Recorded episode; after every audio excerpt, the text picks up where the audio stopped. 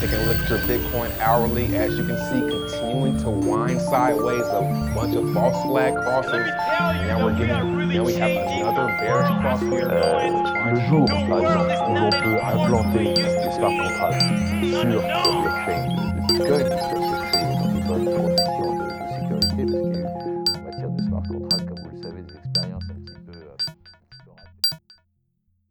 Bonjour et bienvenue dans ce nouvel épisode du podcast du Coin. Euh, alors je suis Grégory Guittard du journal du Coin et aujourd'hui je suis en compagnie de Julien Guiton, entrepreneur bitcoiner. Euh, Julien, je vais te laisser te présenter rapidement à nos auditeurs. Euh, Bonjour, donc je suis Julien Guiton, je suis entrepreneur Bitcoin, crypto en plus large, et donc je travaille dans le domaine euh, depuis plusieurs années et euh, je suis très heureux de pouvoir euh, répondre aux questions sur des sujets très intéressants qu'on va aborder. On- bah, J'espère. Euh, on va commencer par une question complètement bateau. Est-ce que tu pourrais nous expliquer comment tu as, en es venu à découvrir Bitcoin? Euh, D'accord, c'est euh, simple.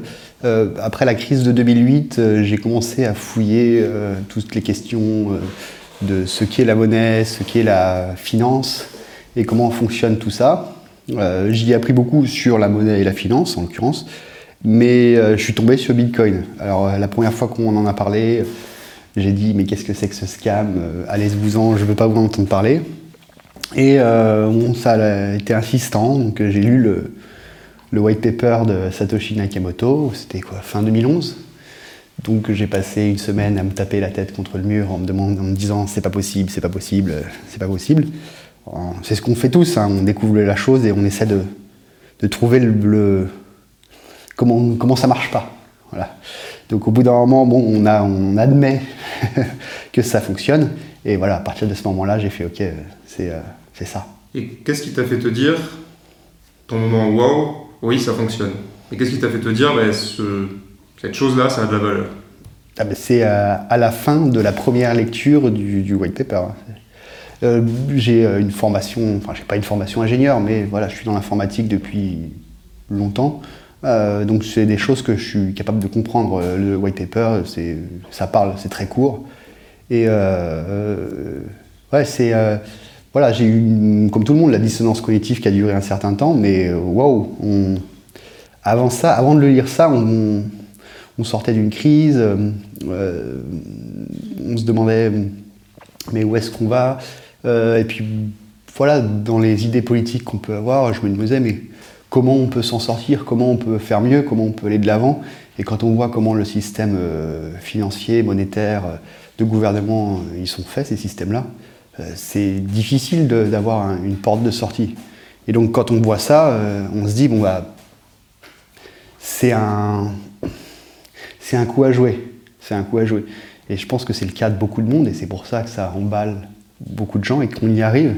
Parce que tout le monde y voit euh, la porte de sortie de, de- de ce monde euh, un peu euh, à la 1984, on va dire. Un peu de, plus de liberté. Ouais. Mhm. Alors on va aborder un certain nombre de sujets dans cet épisode. On va parler de Bitcoin et des valeurs qu'il y a derrière Bitcoin. On va parler de la vie privée. On va aussi aborder la notion de crypto-euro, si on peut l'appeler comme ça, Mhm. euh, de concurrence des monnaies. Mais avant d'attaquer tout ça, on a dit Mhm. que tu étais entrepreneur crypto. Mhm. Entrepreneur crypto dans quoi? Alors, mon projet que, le projet que je suis en train de faire en ce moment, euh, c'est Condensa. Donc, c'est une, une banque de dépôt sur lesquelles on peut déposer des fiat, sauf le dollar, et des cryptos, toutes les cryptos, hein, euh, Bitcoin, euh, Ethereum, euh, et shitcoin, euh, toutes ces choses-là. Je n'aime pas ça, mais bon, les gens aiment ça, donc euh, je ne vais pas les empêcher de les utiliser. Et euh, l'idée derrière ça, la vision, c'est euh, d'avoir euh, pour les utilisateurs de crypto-monnaies qui galèrent avec leur banque pour faire les virements vers Kraken, ou les entrepreneurs qui ne peuvent même pas ouvrir un compte, leur donner la possibilité de travailler. C'est-à-dire euh, pour les utilisateurs de crypto, moi je sais quels sont les bons échanges et les mauvais échanges.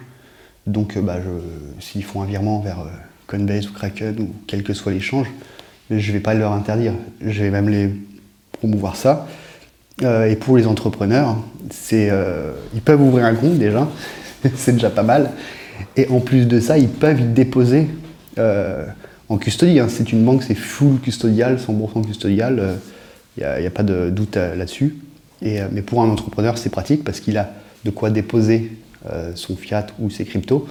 Et euh, au niveau comptable, ça lui simplifie la vie. Au-delà de ça, on utilise les technologies qui nous concernent, que ce soit la crypto ou même les technologies Internet, les API, ces choses-là, pour interconnecter les différents services. Donc la banque, bien sûr, elle fait le KYC, parce que le KYC est obligatoire par la banque. Euh, si tu viens déposer de l'argent dans une banque, si tu me donnes pas ton nom, euh, comment, je vais faire, comment je vais faire pour euh, te rendre ton, ton argent? C'est juste pas possible. Donc, le KYC pour les banques, c'est obligatoire. Après, pour d'autres services, c'est les moins. Et on travaille sur les technologies de transfert, transport, partage de KYC pour rendre ça beaucoup plus fluide. C'est-à-dire que les gens, ils accèdent à un espace où il y a différentes applications, un peu comme un App Store. Ils ont leur compte bancaire. Donc, ça, il y en aura d'autres. Je travaille avec euh, des partenaires, euh, notamment en Suisse, ceux qui ont les licences bancaires suisses, les crypto-banques suisses. Euh, et donc, ça permet en un clic, s'ils vont sur Kraken, ils n'ont même pas besoin de s'enregistrer un compte ou quoi que ce soit. Ils sont reconnus. Je passe du partenariat avec les échanges, les issuers, les lenders, ces genres de, boîtes-là. Et, donc, bah, ils peuvent accéder à de la finance moderne, cryptographique, en un clic. Et l'objectif, un des objectifs, parce qu'il y en a beaucoup, hein, c'est large, là c'est la présentation rapide, c'est un entrepreneur, il clique sur son téléphone, euh, il a son incorporation au registre du commerce, il a un compte bancaire d'ouvert avec sa carte bancaire, son CEPA, euh, il a sa gestion euh, commerciale, donc il peut faire des factures avec des QR codes, des choses simples. Pareil pour la comptabilité, on reste dans les choses simples, mais aussi le côté fiscal. Il peut émettre des tokens pour son equity, les mettre sur une place de marché où elle peut être vendue, qui est accessible pour les investisseurs. Donc, et tout ça, c'est gratuit. Donc l'entrepreneur, il a plus, il a plus tout ce que, tous ces blocages qu'on peut avoir à l'activité, l'administratif, ces choses-là. Et donc, bah, et comme c'est gratuit, bah, ça ouvre la voie à euh, beaucoup, beaucoup d'activités euh, commerciales crypto ou hors crypto. Donc ça, c'est en Suisse. Euh, oui, j'ai j'ai commencé le projet en 2017 en France Mhm. Et euh, j'ai essayé pendant deux ans. Euh, j'ai vu tout le monde, hein, Banque de France, CPR, AMF, euh, BPI, CDC, euh, enfin voilà les usual suspects. Et bah, c'est pas possible en France. Voilà. Donc euh, on va faire en Suisse. Je reviendrai en France, faut pas s'inquiéter. hein. Mais euh, pour l'instant, le, côté euh, des institutionnels, ils ont encore euh, une phase à passer sur ces choses-là. Et c'est une phase qui s'est déjà passée euh, en Suisse ou dans les pays de l'Est. D'accord. Bon. Mhm. Bon, du coup, on te situe mieux. Donc, on va en profiter pour euh, Mhm. revenir sur euh, le cas Bitcoin, si je, si Mhm. je peux dire ça comme ça. Récemment, on a reçu Yorick de Mombin, qui est notamment, pas seulement un magistrat à la Cour des comptes, et on avait discuté d'un tour d'horizon un peu de tout ce qui était libéralisme et Bitcoin. Avec toi, j'aurais aimé qu'on discute plus de l'aspect euh, cypherpunk, Mhm. euh, ces idées-là. Euh, toi, comment tu te définirais par rapport à cette étiquette? Est-ce que Mhm. tu trouves qu'elle te correspond bien ou pas? Et qu'est-ce que c'est être cypherpunk aujourd'hui? Alors, euh, elle me correspond sans vraiment me correspondre, dans le sens où le cypherpunk, c'est quelqu'un qui écrit du code. Mhm. Et au fur et à mesure de ce que je fais, euh, je suis de moins en moins dans la technique. Donc je lis beaucoup de code, énormément, mais j'en écris de moins en moins.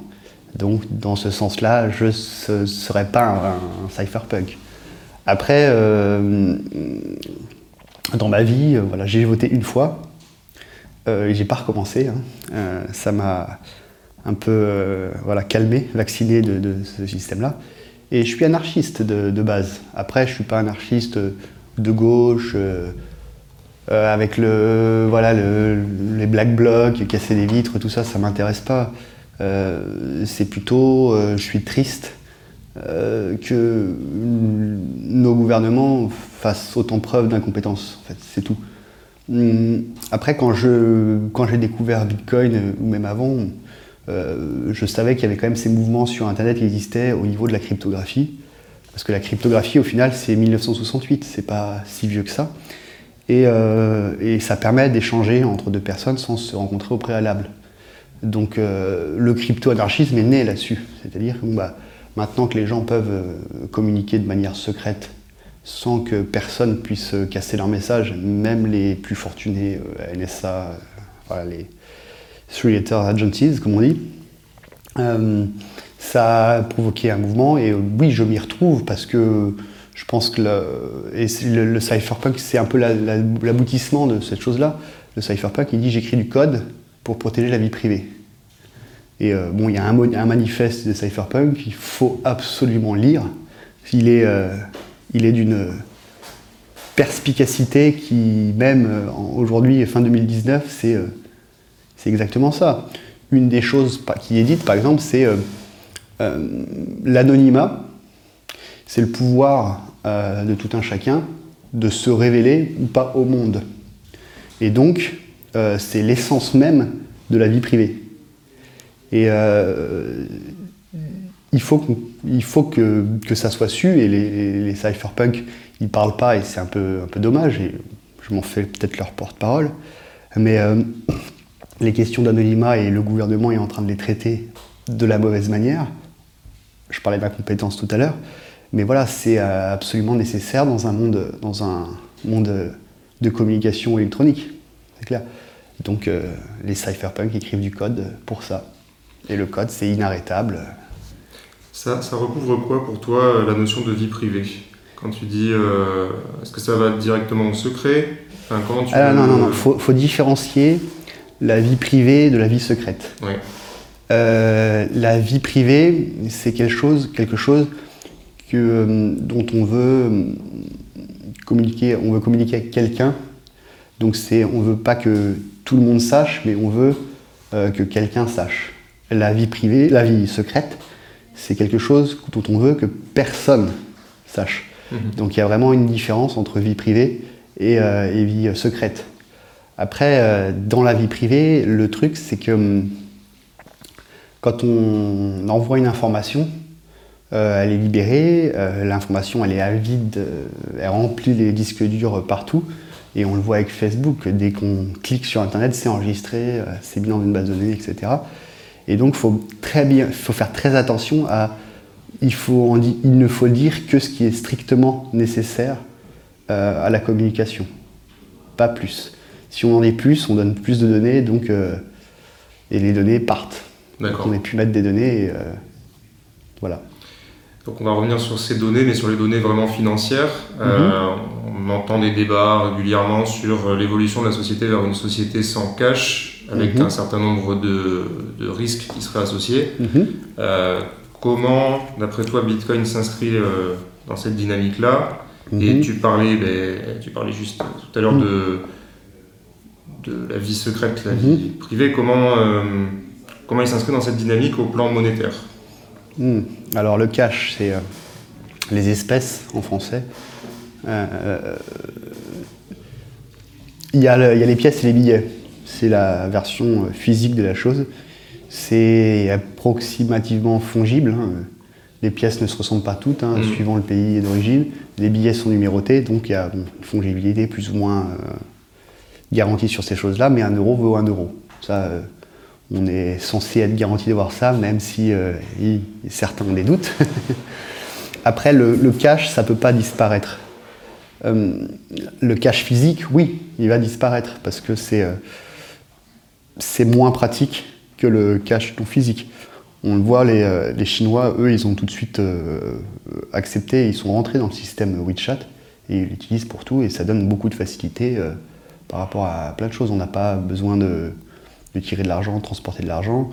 Euh, ça facilite beaucoup de choses. Euh, Il n'y a plus de risques justement sur le cash, il n'y a plus les camions Brinks.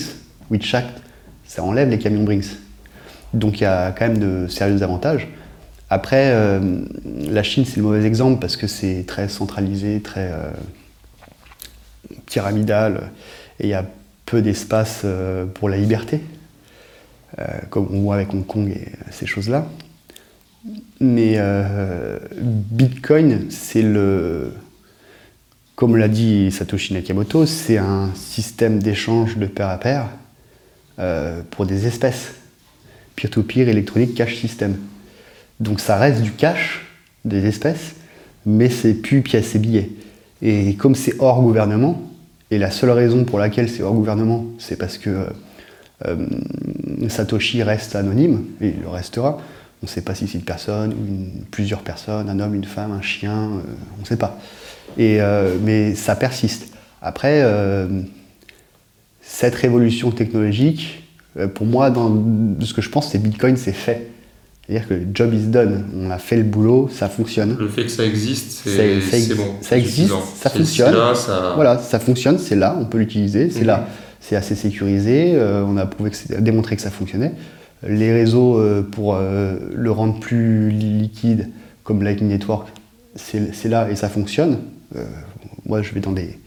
Bon, peut-être pas en France, en France, on a un, petit problème avec Bitcoin, mais ailleurs en Europe, dans les bars, on paye avec Lightning Network et ça fonctionne. Après, toutes ces technologies-là on- vont avoir un impact dans la décennie qui vient, la décennie 2020, un impact extrêmement fort sur les monnaies fiat. Comment tu verrais l'évolution justement de Bitcoin avec le... Alors on a déjà un Lightning Network fonctionnel, Mhm. après il reste embryonnaire quand même, et Mhm. puis il reste, on va dire, risqué, euh, potentiellement risqué. Oui, On va dire, voilà. quand on n'est pas technicien, c'est risqué. Non, voilà. Mais euh, en supposant qu'il y ait un effet de traction, euh, Mhm. comment tu vois le, justement ce, ce futur, cette concurrence possible avec les monnaies fiduciaires classiques? Bah, les, mo- les monnaies fiduciaires vont devoir s'adapter. Et les régulations sur les monnaies fiduciaires vont devoir s'adapter. Alors dans quel sens? Euh, alors, les, les régulations du type euh, AML, CTF euh, et maintenant WMD, donc anti-blanchiment d'argent, lutte contre le financement du terrorisme et lutte contre la prolifération des armes de destruction massive, parce que c'est ça, hein, maintenant le, le G7, euh, maintenant c'est AML, CTF et armes de destruction massive. Ils ont fait un petit level up là-dessus, on ne sait pas trop pourquoi, enfin on devine. Et euh, pourquoi ils font ces régulations? Pourquoi elles sont nécessaires? C'est parce que euh, quand la monnaie est créée, elle est créée par la Banque centrale, elle est distribuée aux banques, il est distribué aux clients, etc. Et les clients, après, ils en font un peu ce qu'ils veulent. Et certains clients euh, l'utilisent de la mauvaise manière, entre guillemets. On va, on, va pas euh, taper sur les gens. Et euh, ça se retrouve dans les dark pools, ça se retrouve chez les terroristes, ça se retrouve chez, je sais pas, les trafiquants d'armes, de drogue, de femmes, de Mhm. je sais pas quoi. Et là, les autorités, ils se retrouvent dans une situation où ils ont plus accès à cet argent, mais qui a encore une valeur, qui va être encore utilisée, mais ils n'ont pas de contrôle dessus. Et c'est pour ça qu'ils font tout ce- toutes ces régulations, c'est un espèce de grand mur pour éviter les fuites. Et donc, bah, ça embête tout le monde. Parce qu'ils disent, bah voilà, euh, les Français, vous ne pouvez pas dépenser plus de 1500 euros, vous ne pouvez pas faire de virement de plus de 15 000 euros si vous n'avez pas justifié de dépense. Ils font des, des- murs comme ça, qui sont, ils punissent tout le monde pour un, quelque chose qui est de leur faute, c'est-à-dire qu'ils n'arrivent pas à contrôler leur monnaie, à savoir où elle va. Dans les technologies qu'on propose, on leur dit, voilà, vous avez un, un token, un jeton, euh, qui représente une monnaie, qui peut être diffusé partout, ça traverse les frontières. Et si vous avez un problème avec ça, vous pouvez le récupérer, le jeton. Parce que euh, la propriété des choses est stockée sur une chaîne. Si on imaginons euh, qu'une banque centrale est propriétaire de toute la monnaie, s'il y a un policier qui fait une enquête et qui se met en accord avec un juge pour tamponner ça, à dire bah, cette, euh, cette monnaie-là, elle a été utilisée de la mauvaise manière, il faut la récupérer, c'est un clic et on la récupère. Et donc ça inverse complètement le, rapport qu'on a avec euh, ces régulations. C'est-à-dire qu'on n'a plus besoin d'un mur, en fait. Maintenant, c'est euh, si euh, le travail de police est fait correctement, que les juges adhèrent, la monnaie est récupérée, le terroriste n'a plus d'argent. Fini. Le blanchisseur, il n'a plus d'argent. On lui prend. Donc ça c'est ta Voilà. vision d'une euh, monnaie numérique de banque centrale C'est ce qu'on est en train de leur proposer. Alors après, dans ce, imaginons qu'on se débarrasse de ces euh, KYC, AML, CTF, parce qu'on a la monnaie qui est technologiquement, euh, qui donne les outils pour qu'on puisse s'en débarrasser pour plus de liberté. Mhm. On se retrouve dans un système où la monnaie, oui, peut toujours être utilisée de la mauvaise manière. Il y a toujours, toujours des trafiquants. Euh, mais justement, les banques traditionnelles qui jusqu'à maintenant traîner les pieds pour faire le KYC et ces choses-là euh, qui ne le font pas de la bonne manière, là on leur met une incentive économique qui est assez violente. C'est-à-dire, vous pouvez être euh, dans un cas où vous êtes receleur de monnaie mal utilisée. Et si vous êtes receleur de, mon- de monnaie mal utilisée, on ne va pas vous punir. Enfin, la punition, c'est qu'on vous prend l'argent. Et c'est pour votre pomme. Et donc, bah, les banques, sachant ça, sachant qu'on peut leur prendre l'argent par. euh, le, juge peut ordonner, bon, bah voilà, l'argent euh, de ce compte-là, il part. Donc là, ils vont se mettre à dire, bon, bah, le client, il faut qu'on regarde qui c'est. D'où le, KYC, les, les recherches, etc., ces choses-là. Donc ça inverse beaucoup de choses. Quand on écoute les, les institutionnels, que ce soit la Banque de France, le FMI, le BIS, euh, le, le GAFI, euh, ces gens-là, en fait, ils veulent ces outils-là. Mais euh, ils sont peut-être un peu tristes que ce ne soit pas eux qui les aient inventés. Alors, c'est pas un peu. euh, un peu curieux de, voir, euh, bah, de devoir défendre ce point de vue d'une monnaie qu'on peut récupérer sur une décision, euh, on va dire, institutionnelle. Mhm. Euh, parce que donc tu me présentes une monnaie qu'une banque centrale pourrait décider de reprendre en fait. C'est du fiat. hein. Je ne suis oui, pas, c'est je suis du pas en train de dire que c'est de la bonne monnaie. C'est de la mauvaise monnaie. Parce que, oui, oui, non, non. Mais la mauvaise monnaie chasse la bonne. La bonne, c'est Bitcoin. On est d'accord là-dessus. justement, hein. si on revient sur Bitcoin, comment tu le vois s'inscrire dans ça? Bah, Bitcoin, c'est euh, par rapport à la. C'est bah, ça, Parce mauvaise que monnaie. l'évo- l'évolution que là tu me décris, elle peut très bien se faire sans, euh, sans que ce soit Bitcoin qui vienne chasser la mauvaise monnaie. Non, non, mais euh, Bi- Bitcoin, non, non, c'est l'inverse. C'est c'est Grisham. C'est la mauvaise monnaie qui chasse la bonne Ah. monnaie. Bitcoin, c'est la bonne monnaie. C'est de la monnaie qui est déflationniste, qui prend de la valeur dans le temps. C'est l'actif de, réserve principal Mhm. qui est accessible sur, sur la planète entière, qui est divisible à l'infini et qui est accessible par Madame Michu. Mhm. Donc c'est juste le, c'est le nouveau livret A, on va dire dans le, Ok. dans l'imaginaire collectif. C'est le, le truc, le placement, qui, où les gens vont pouvoir euh, se protéger des gouvernements, des politiques, de l'inflation, de l'économie, etc. C'est ce truc-là, vu que c'est au-dessus. C'est ouais. anonyme, c'est euh, Satoshi, il est parti et, et c'est dirigé par personne, c'est un consensus euh, euh, social et technique là-dessus. Euh, voilà, on avance. Après, la mauvaise monnaie, c'est celle qui est inflationniste, c'est celle qui perd de la valeur. Et on est tous fait pareil. Quand on possède deux types de monnaie, la bonne monnaie, la mauvaise monnaie, celle qu'on va dépenser en premier, c'est celle qui perd de la valeur. C'est le fiat. Donc c'est pour ça, c'est difficile d'imaginer un monde où le fiat disparaît.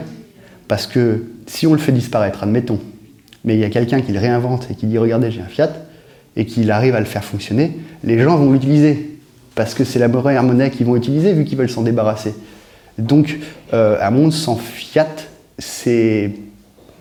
Pour l'instant, on n'est pas encore assez évolué au niveau de l'humanité pour euh, faire sans ça. Quoi. On n'est pas assez intelligent. On est encore un peu bête. hein. Donc plutôt une coexistence? Oui, une coexistence, c'est un. euh, Bitcoin, il faut. C'est une monnaie, bien sûr, et, euh, mais c'est aussi un actif. Mhm. Après, quand on discute avec des, des traders ou, ou des financiers, ils vont plus le voir comme un- une commodity, un asset, un actif, euh, parce qu'il est déflationniste. Et que, en règle générale, les actifs sont déflationnistes. La pierre, c'est déflationniste. Euh, les entreprises, on voit les cours montent, donc c'est en un sens déflationniste. C'est euh, voilà, c'est la gestion de portefeuille, c'est la gestion d'actifs euh, qui montent. Voilà, c'est pour faire monter le capital. À côté, ils ont eu beaucoup de mal à le traiter en tant que monnaie, même si ça peut être qu'une monnaie. C'est- Quand on parle d'or numérique, c'est un peu le cas. On n'achète pas sa baguette de pain avec de l'or, quoi. Oui. On l'achètera toujours avec du fiat. Alors, peut parler d'or numérique, mais pour rebondir sur ce que tu viens de nous dire, sur justement toutes ces réglementations qui s'appliquent Mhm. au fiat, euh, notamment de lutte contre le blanchiment, financement Mhm. du terrorisme, etc. euh, on a régulièrement les, les régulateurs, notamment le G7 là dernièrement, qui euh, s'expriment pour dire qu'il faut plus de règles communes pour Mhm. la traçabilité du. Bitcoin et les crypto-monnaies en général. Est-ce que pour toi la fongibilité du Bitcoin c'est une préoccupation Euh, Les développements actuels notamment, tout ce qui est euh, mixing de coins euh, avec euh, le dojo de Samurai Wallet ou Mhm. des, des choses comme ça, bah, qu'est-ce que tu en penses Comment tu vois ça évoluer aussi Bah, c'est c'est bien qu'on puisse fongibiliser le Bitcoin. La fongibilité dans Bitcoin, c'est un problème. Après, on a différents moyens de le, de le régler. Samurai, le mixing, c'en est un. Mm. Euh, après, Bitcoin, c'est quelque chose de calcifié, c'est difficile à modifier. On l'a vu avec Segwit. Pour arriver à un consensus, pour faire évoluer le protocole, c'est difficile. Donc euh, je doute qu'il y ait, des, qu'il y ait euh, rapidement des outils qui permettent de le rendre 100% fongible. Tu veux dire au niveau du protocole même Voilà. Ouais. Après, les couches supérieures, on voit, il y a, voilà, il y a Bitcoin Protocol, Lightning Network Protocol, BP, LNP. Euh, sur Lightning Network, ça le rend fongible. Après, la façon dont ça le rend fongible est, euh, est jolie, parce que c'est, c'est juste que le, le Bitcoin qu'on envoie à la personne, c'est pas le même Bitcoin qu'elle reçoit. Donc, Alors oui, si, si on essaie de l'expliquer euh, vraiment rapidement à un auditeur qui ne connaîtrait pas le Lightning Network, Mhm. euh, le Lightning Network c'est un une espèce de réseau en seconde couche Mhm. par-dessus euh, le réseau Bitcoin originel. Et si je veux dépenser des Bitcoins en instantané sur le Lightning Mhm. Network, je dois en gros euh, verser des Bitcoins Mhm. de la blockchain vers le réseau au-dessus. Voilà, ouais, c'est, euh, bah, on met des, on met euh, à, dispo- à disposition sur le réseau Lightning des bitcoins par un smart contract. Mhm. C'est euh, Lightning Network, c'est un smart contract. Et, et donc on met à disposition cet argent sur le réseau Lightning. Et en fait, le réseau Lightning, c'est ouvrir des, des canaux avec des gens. Alors qu'est-ce que c'est un canal? C'est euh, bon bah voilà, euh, tu mets un bitcoin, je mets un bitcoin, et puis euh, bah, on pourra avec cette balance, on peut s'échanger jusqu'à un bitcoin de mon côté, jusqu'à un bitcoin de l'autre côté. Après, si ça marche par couple, on a des couples à, Mhm. à faire ça. Et si les gens, se, les couples se forment au fur et à mesure, ils, ils fabriquent un réseau maillé. Et euh, après, il suffit juste de trouver la bonne route pour euh, accéder euh, à la personne à qui on veut envoyer de l'argent. Et donc, bah, dans ce cas-là, moi, j'ai envie d'envoyer un bitcoin. Bah, je donne un bitcoin à, je suis Alice, je donne un bitcoin à Bob. Bob va donner un bitcoin à Karl. Qui, Karl va donner un bitcoin à David. etc., David, etc., euh, etc. etc.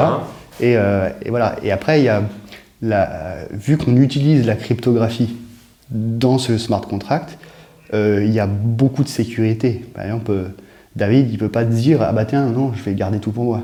Ça marche pas. Mm. Si on essaie de tricher sur le réseau Bitcoin, on est puni très fort.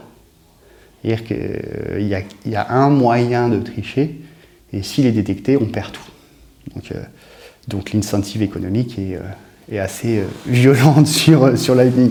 On essaie d'améliorer ça, mais ça aussi, c'est en rapport avec le- la couche basse, donc Bitcoin, le, le protocole de base, qu'il faudrait modifier, ça va prendre des années. D'accord. Ok. Alors maintenant, on va changer de sujet. On va rester dans l'idée de concurrence des monnaies, mais plutôt s'orienter sur euh, ce qui a animé euh, nos pages euh, Mhm. beaucoup, beaucoup, beaucoup, sans doute trop. Le sujet Libra. Euh, bon, je vais la présenter comme une crypto-monnaie, mais est-ce que j'ai Mhm. raison de présenter euh, le- le- cette monnaie numérique emmenée par Facebook euh, dans un espèce de consortium de, de Mhm. sociétés privées du numérique? Est-ce que c'est vraiment une crypto-monnaie pour toi, la Libra? Mhm. Euh, Comment tu considères ça? Bah, je, je reste très pragmatique par rapport à Libra. Après, Zuckerberg, Facebook, c'est des choses que j'apprécie pas. On en revient au cypherpunk, Mhm. c'est-à-dire que ce déni de vie privée, euh, c'est insupportable pour moi à, à mes yeux. Euh, donc j'aime pas euh, à la base les, les personnes qui font ça. Et même les, les sociétés qui y participent sont des, des sociétés mangeuses de vie privée, comme Visa, Mastercard, PayPal, etc. Donc, mais après, je reste pra- pragmatique parce qu'au moins ils essayent de faire quelque chose. Et au moins tenter de faire quelque chose, c'est toujours mieux que de rien faire. Après, euh, je vais dire merci à Mark Zuckerberg, euh, non pas pour sa monnaie Libra, parce que sa monnaie Libra, bon, c'est une crypto-monnaie, ça utilise la cryptographie, peu importe, hein, c'est un fiat amélioré, euh, et encore, est-ce qu'il est vraiment amélioré? Là où je le remercie, c'est qu'il a mis les pieds dans le plat, et que enfin les gouvernements, et on le voit, ils ont quelqu'un à qui parler. Parce qu'avec Bitcoin, ils ont eu personne à qui parler. C'est pour ça ils en parlent même pas en fait. Mm. Parce qu'ils peuvent pas aller voir quelqu'un, bah, t'es le chef de Bitcoin et on en parle. Là, ils ont enfin quelqu'un, donc il y a le- voilà, les- les- le Congrès américain, euh, il y a la Suisse, il y a l'Europe. Ils ont, euh, ils ont Marcus. Ouais. Voilà, donc ils peuvent parler, ils peuvent débattre. Et qu'est-ce que tu penses du niveau des débats? Parce que personnellement, j'ai regardé l'audition au Congrès, euh, c'était en, en début de semaine, on était plus sur un procès euh, en- empreint de clichés des crypto-monnaies en général que de- du cas de la Libra en particulier. Ah bah c'est euh, c'est le début. Mm. C'est le début, euh, ça va durer. euh, la saga Libra, elle va durer. hein. Ça va être euh, plusieurs saisons avec plusieurs épisodes. hein. Ça, c'est garanti. Euh, après, c'est pour ça hein, que je dis merci à Marc, parce que ça met le, le sujet sur la table. Et donc, ils sont obligés de le traiter. Euh, nos gouvernements, le Congrès américain, euh, les gouvernements français ou européens, euh, ils sont largement incompétents, voire carrément électronés sur le Mhm. sujet. Au moins, ça les pousse, ça les force à aller faire la recherche de qu'est-ce que c'est, comment, pourquoi, comment ça fonctionne, euh, pourquoi le monde change. Que La ça- monnaie. oui, la, monnaie. Le la changement de la monnaie. Voilà, le changement de la monnaie. Parce que euh, on ne peut pas rester euh, en, en stagnation avec le même système qui coûte cher, et, etc. On a des technologies furieuses qui peuvent juste renverser tout le truc. Et, et donc, il faut qu'ils se l'accaparent.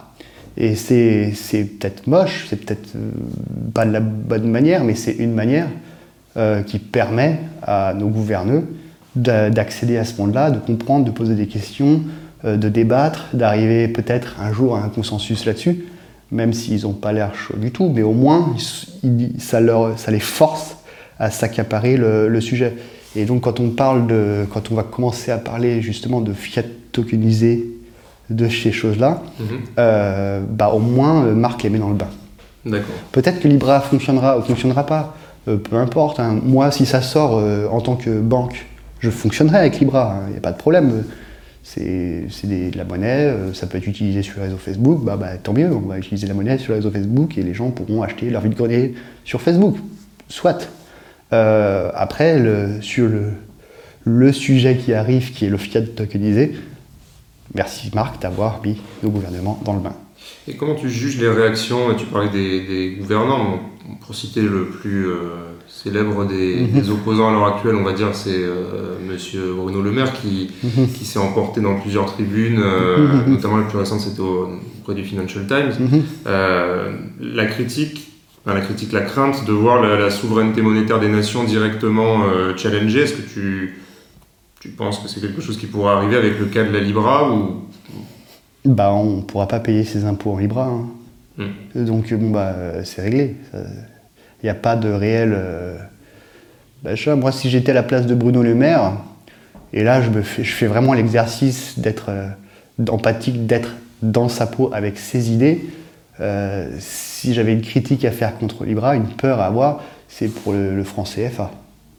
Clairement. Parce que autant l'euro, bon, l'impact de Libra sur l'euro, oui, il y en aura un. euh, Est-ce qu'il sera grand J'en sais rien.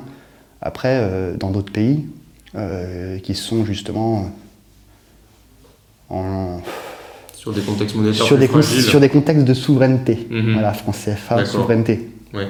Tu vois le, tu vois le rapport. Là, euh, ça, peut, ça peut avoir un impact. Donc peut-être que... Moi j'en sais rien, je ne suis pas dans sa tête, mais si j'étais dans sa tête, je me, je me dirais, voilà, c'est ça. Après, sur l'euro, la souveraineté, euh, la souveraineté, c'est euh, comment lever l'impôt et comment avoir euh, une politique sociale, économique avec, avec ça pour, voilà, pour aller pour faire mieux, pour l'égalité, enfin voilà, des valeurs qui peuvent être qui vont de l'extrême droite à l'extrême gauche. Moi, j'en sais rien, la politique, c'est pas trop mon, mon délire. D'accord. Euh, est-ce que tu est-ce que tu vois une concurrence des. Enfin, je me répète un petit peu là-dessus, mais est-ce que tu vois une concurrence des monnaies s'installer à terme? On parlait de Facebook, mais en fait, en soi, euh, même si c'était une tentative, on va dire, plus structurée qui venait plus tard, et qui soit plus agressif qu'un simple panier euh, euh, baqué sur des devises fiduciaires classiques. Euh, parce que là, on est loin, comme tu dis, d'une Mhm. émission d'une monnaie privée en tant que telle. C'est pas un groupe qui va Mhm. dire je bats monnaie, c'est ma monnaie. Euh, Est-ce que tu, tu, tu penses que c'est quelque chose qui pourra arriver dans le. Ah bah, il y a toujours eu euh, de concurrence des monnaies, il y a Mhm. toujours eu la guerre des monnaies, les guerres économiques. Et c'est juste, un, juste la, la saison 8 quoi, qui démarre euh, avec un nouvel acteur. euh, voilà. Ça n'a rien de neuf. hein. C'est, juste une nouvelle, ouais, une nouvelle monnaie. Comme, je sais pas, en France, on avait inventé les assignats. Et John Locke en France, l'histoire de John Locke est intéressant aussi parce que c'est euh, les perdants qui ont écrit l'histoire. Mais euh, au final, oui, c'est juste. euh, on en fait des caisses Mhm. parce que parce que c'est Facebook, parce que c'est américain, les Gafa, etc. Et, et puis ça, voilà, ça nourrit bien aussi le, le, le journaliste sur la question de faut-il avoir peur d'eux? Euh, après, c'est juste une concurrence. Euh, moi, dans mes idées, je pense que la concurrence est bonne. D'accord. Et que euh, bah, c'est le débat. Ils me disent en même temps Ah, bah, on va libéraliser les transports en commun, les aéroports, machin, etc. Ils veulent libéraliser les trucs, mais pas l'autre chose. Donc pourquoi la Oui, la concurrence serait bien là, Ouais. mais pas là? Euh, Moi, je préférais avoir de la concurrence de la monnaie, mais pas dans l'hôpital. D'accord. Ouais. Pourtant, ils font l'inverse. Enfin, voilà, c'est. Ouais, ouais, je vois. On peut, on peut en, en- voilà, en, en faire ce qu'on veut de ces informations-là.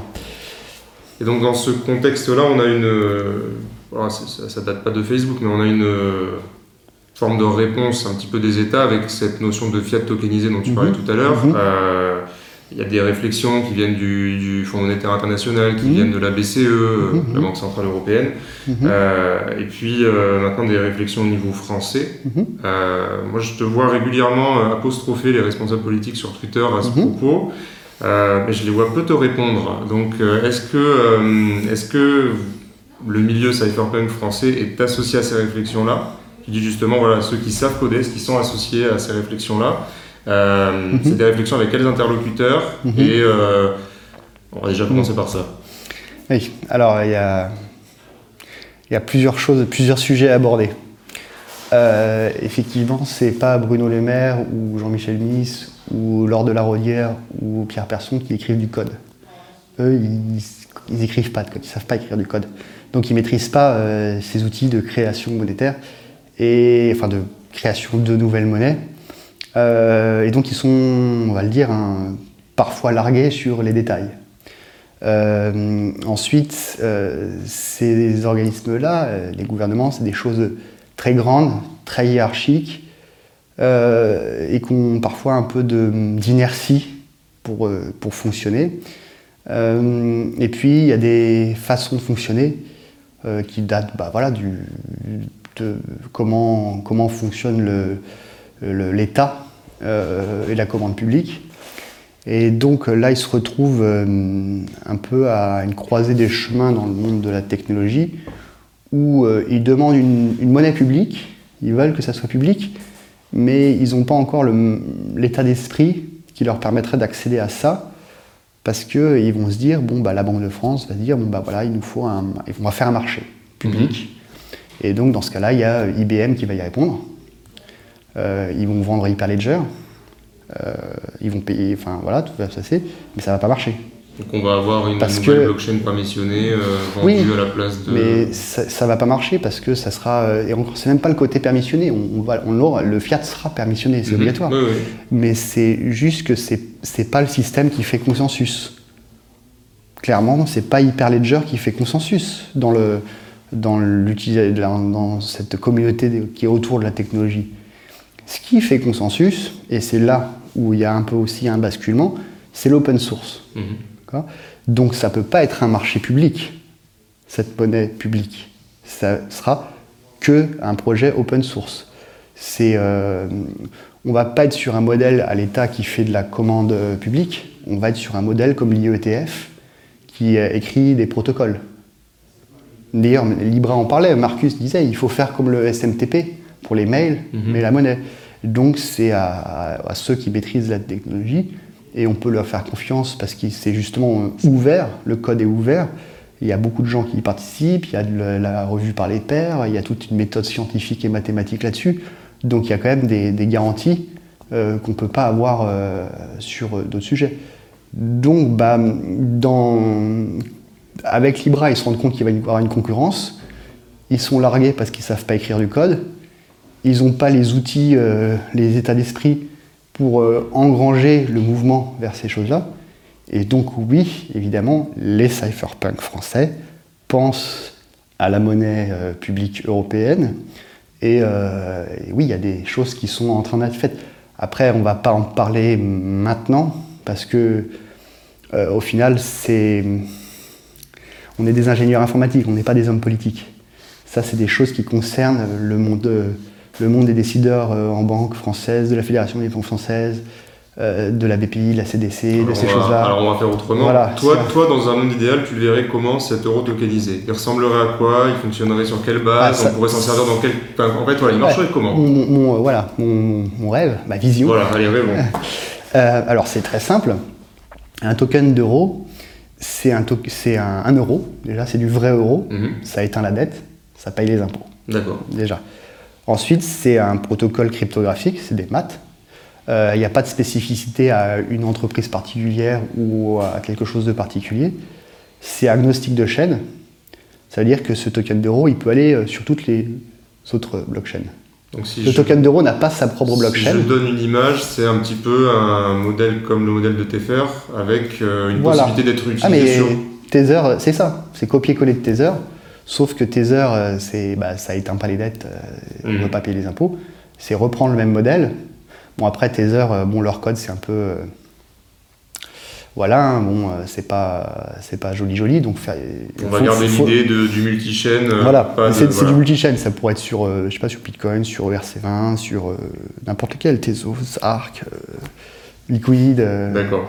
voilà, il Ouais. y a plein, plein de choses. Et, et donc, on, utilise, on, ouais, c'est- c'est- euh, on peut utiliser ces tokens euh, sur. euh, soit on les a en personnellement, on peut avoir, bah, j'ai un ledger, je vais avoir des tokens sur mon, un contrat URC20, ou des tokens sur Liquid, ou des tokens, etc. Je peux les avoir moi-même, donc on, on conserve cette notion de cash d'espèce qu'on possède. Mhm. Mais après, ça peut être aussi sur un compte bancaire. Et dans ce cas-là, il y a le phénomène de réserve, où il y a une réserve qui, est, euh, qui tient le- la chose.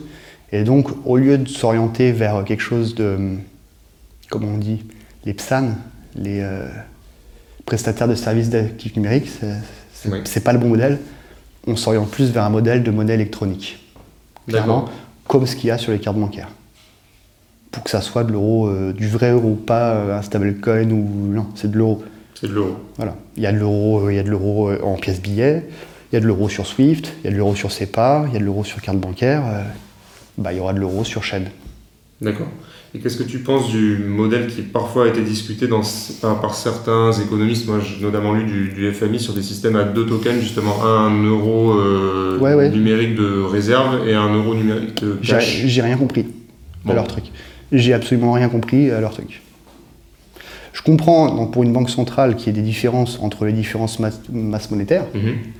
mais après leur truc de retail ou de groupe business, enfin, quoi Ça te parle pas J'ai j'ai commencé à lire, euh, j'ai lâché euh, et, et je vais certainement pas le lire.